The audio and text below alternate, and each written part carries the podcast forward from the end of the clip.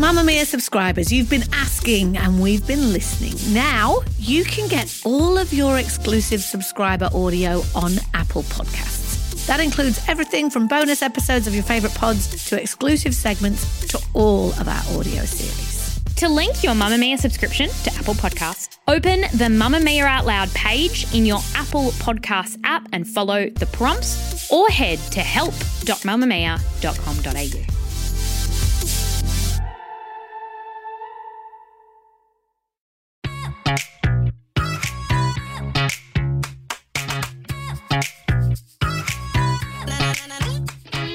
From Mamamia, welcome to The Spill, your snackable daily podcast for your pop culture fix. Hi, I'm Laura Brodnik, the entertainment editor here at Mamamia.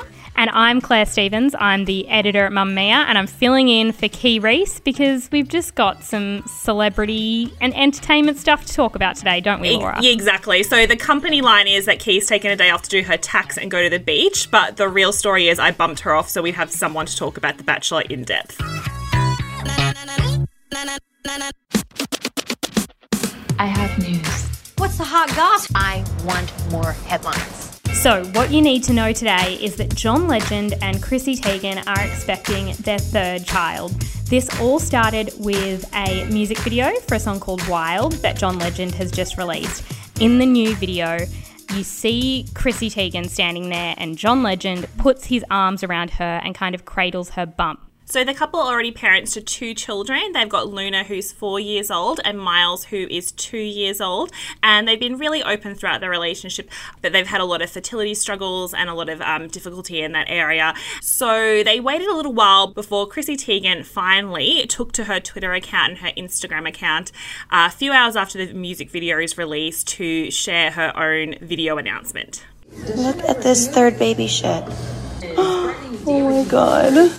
Also making news today, according to multiple inside sources, and I do say that tongue in cheek, um, and a suspicious Instagram caption, it looks like Miley Cyrus and Cody Simpson have ended their relationship. So, Clare, obviously playing a little detective here. Page six, who often do have people on the download pass them information, so it is believable, say that the couple have split after beginning to date in October. They've also noticed that there's a reference in one of her latest Instagram captions for her new music video where she writes forever and ever no more. See, for me, the first thing I did when I saw these rumors, I was like, okay, well, I'm not an idiot. I'm a very clever journalist. And what I'm going to do is I'm going to go to their Instagrams and check when they last posted about each other. And it looks like Miley Cyrus has deleted photos of Cody off her Instagram. There's nothing there. I will say that apparently they're still following each other, but the fact that they've almost wiped their feeds clean of each other, to me, that's, I mean, it's a no brainer. It's just a fact. Move by Mamamia is the exercise app for anybody, anywhere. And in case you missed it, we dropped a brand new stretching collection that can be used to improve mobility and bookend your favourite sweat sessions. Mamamia subscribers get unlimited access to Move, and we drop new workouts every single week. If you're on the hunt for movement that makes you feel good, head to move.mamamia.com.au and use the code MOVE10 to get $10 off a yearly subscription.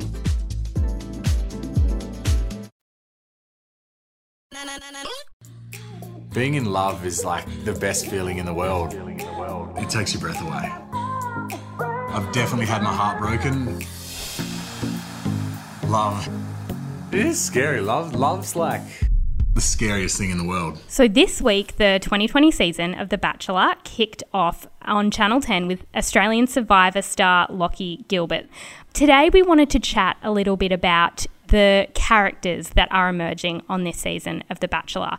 This season feels really different in that you look at the group of women and you could be watching Australia's Next Top Model. They're all tall and thin and absolutely beautiful. Obviously, not a lot of diversity, which has been a running theme in The Bachelor, but they also seem like caricatures. They don't seem like real people. And there are a few people in particular that have received a lot of attention over the last two days. One is obviously Zoe Claire and her ridiculous speech about being a redhead. And then there's the woman that she is fighting with, Ariba. In terms of character development, they seem to be villains. And then we've got a lot of the wifeys. So we've got Irina and Bella. Before the season started, there was one woman called Marliana, but she was tipped to win from the beginning. She hasn't got a lot of screen time. But what are you thinking, Laura, in terms of those kind of characters that we see forming on every season? There's just this real kind of underlying stench to this season. It's the stench of sexism, I would say. So it kind of feels like they've really, straight out of the gate, put everyone into their camps and everyone into their little structures. So we've got Irina and Bella, who um, I'm understanding from the music that they were given, former Batchy winner Chelsea McLeod pointed it out in regards to the fact that there's that kind of fairy tale music happens, even the way those women kind of had those more fairy tale dresses and they had the slow panning of the camera as they walked up. So straight away, they're almost untouchable to the audience because they're the pure women who are there to be the wives or the wifeys, as they say on Unreal, which I, I, actually felt more like I was watching a season of Unreal watching this in terms of you could see the mechanics, you could see the knobs being twisted in the background to give everyone kind of their story. But it also seems that this time around that we've got a few more villains straight out of the gate, would you say? Yes, I would 100% say more villains, more drama. Then you watch it and you go, Nobody actually behaves like this. It is the second episode, and you have women being awful about each other. On last night's episode, a new girl turned up, and almost all the existing girls were in tears. There's something about the casting of this season that feels like we've got no depth or no authenticity to who these people are. And it's actually quite in contrast to Locky because Locky, although he's obviously, you know, traditional, like big guy, adventure, all of that stuff, he seems quite real and it's in complete contrast to these women. And it's 100% the editing and the way that it's been cut together not them as individuals but they just don't seem like real people. On his first date with Bella you don't learn anything about her. It's no depth. It's all about the way she looks. There's no kind of grit or nuance to it at all which is really bizarre. And I don't know if that's actually going to affect how much people watch it. Maybe it's what we need right now. I think it's more so what we need right now. I actually wonder if there's going to be a slow people kind of turning away from it or even kind of picking up on these nuances even more just because I think people are so much smarter about how they watch these shows now. As much as we kind of say this season feels so regressive, I guess is the right word, they're all pretty much a conveyor belt of, you know, attractive man or woman stands there, a few quirky people come in who we know are going to go straight away a few wifeys or husbands come through who get the nice edit, a few villains come in who kind of spice things up for a few episodes. You know, every season does work out the same way, but I think this season feels so regressive, maybe almost because of Locky, because he does seem like that old school kind of guys guy. I'm here to pick the prettiest woman. I talk a lot about, you know, adventuring and stuff. Like, there's nothing wrong with any of that, but it's more so his underlying comments of that he wants a cool girl. That kind of idea that, you know, he's wanting a girl who looks like a supermodel, can sink some beers with him, will also go on a date with him, like you're saying, and not say anything, kind of be very ornamental.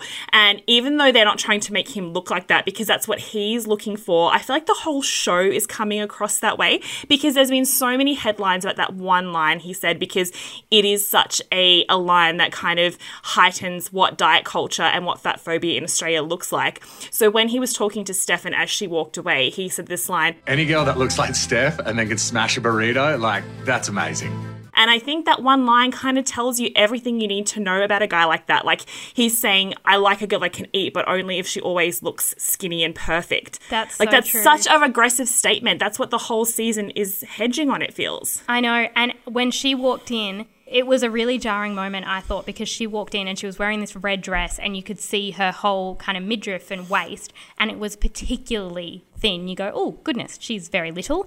And then he made that comment, and I just thought, is that amazing? Is that amazing? Like, in terms of human beings and like how amazing human beings can be, is that really the most amazing thing? It was really uncomfortable, I thought, and it made me think exactly what you said that he's after somebody ornamental rather than somebody who's real and authentic. And I f- honestly feel that this season more than other seasons. It feels very like throwback to the old school US Bachelor before we knew how the mechanics worked. It's almost like it's trying to give us a fairy tale, but it's such a aggressive fairy tale that I do wonder if people are now smart enough to push against it. However, it hasn't had a huge effect on the ratings. Like it's probably not going to reach the heights of like uh, Sophie Monk or anything like that, like her season did so well. But it's also not going to be one of the more kind of lower rated ones. It did bring in quite a few viewers across both nights. However, it wasn't the most watched entertainment program of the night. That went to the Chase Australia. So it'll be interesting to see. Obviously, we know that the premiere and the finale get the biggest numbers, and it depends on how much people relate to the Bachelor Bachelorette if they stay through the episodes in between that. I finished my work week on my couch, ordered some food. It's time for Weekend Watch. Our recommendations of what to watch this weekend. Alrighty, it is time for Weekend Watch. So, my Weekend Watch for this week is The Clinton Affair. It is on SBS. I'm watching it on demand. And it is brilliant. I have not been able to find a show that I can sit down and watch with my partner. So, The Clinton Affair, we sat down, we thought we'd give it an episode, and got completely hooked. It is the best documentary series that I've seen in so long just from the get go, the thing that's amazing about it is the title that it's not called the Lewinsky scandal, it's called the Clinton affair, which is exactly what it was.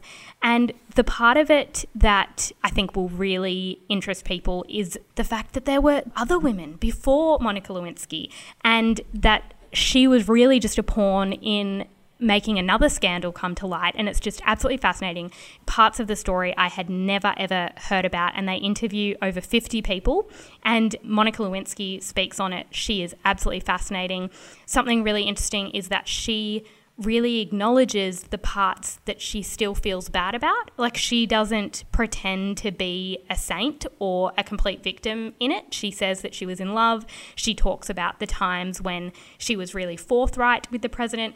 It's an excellent example of what happens when women are allowed to tell their own stories.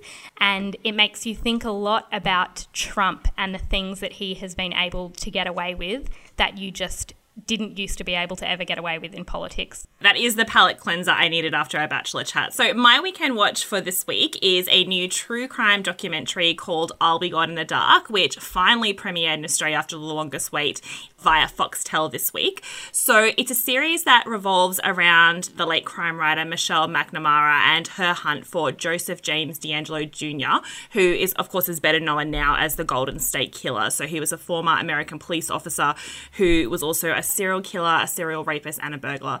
So the story kind of gets in, it's based off Michelle McNamara's best selling book, and basically it covers the way that she, as a crime writer, became really obsessed with uncovering this killer and uncovering this criminal, and did a lot of her own research and really kind of delved into his life as someone who had evaded police for more than 40 years. So I'm not usually a true crime fan. I feel like a lot of the time these genres, particularly now, really glorify um, murderers and killers. They use kind of women's death as a kind of gory way to sell a story, and I don't really like people watching that stuff for entertainment. However, this is really done through Michelle's eyes and kind of her determination to find this killer and to tell this story and what it did to her life, as well as looking at the Golden State Killer's kind of reign of terror. But we all see this through Michelle's eyes as she's tracking him.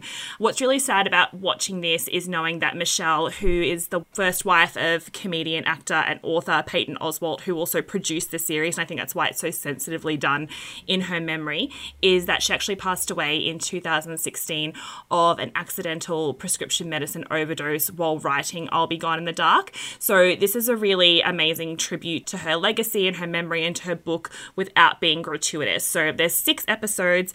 It's on Foxtel now. I'll Be Gone in the Dark. Just a really amazing watch. Oh my gosh, I'm obsessed with that story because she didn't she die before they caught the guy? She did, yeah. So she didn't. So oh. she like so that the story kind of weaves into that part of what how much she knew and how much her work contributed, but she didn't get to see that kind of final moment, and she didn't get to see all her work be published by and and the kind of how her family and friends made sure her story got told, and the documentary kind of goes into that as well. So I think it's just really important to kind of commemorate her legacy in that way. So it's not just about him; it's about her work. Oh my gosh, I'm definitely going to be watching that. What a recommendation. Thank you for listening to The Spill today. You can get in contact with us by emailing us at thespill at mamamia.com.au. And while you're listening, please subscribe and leave us a review.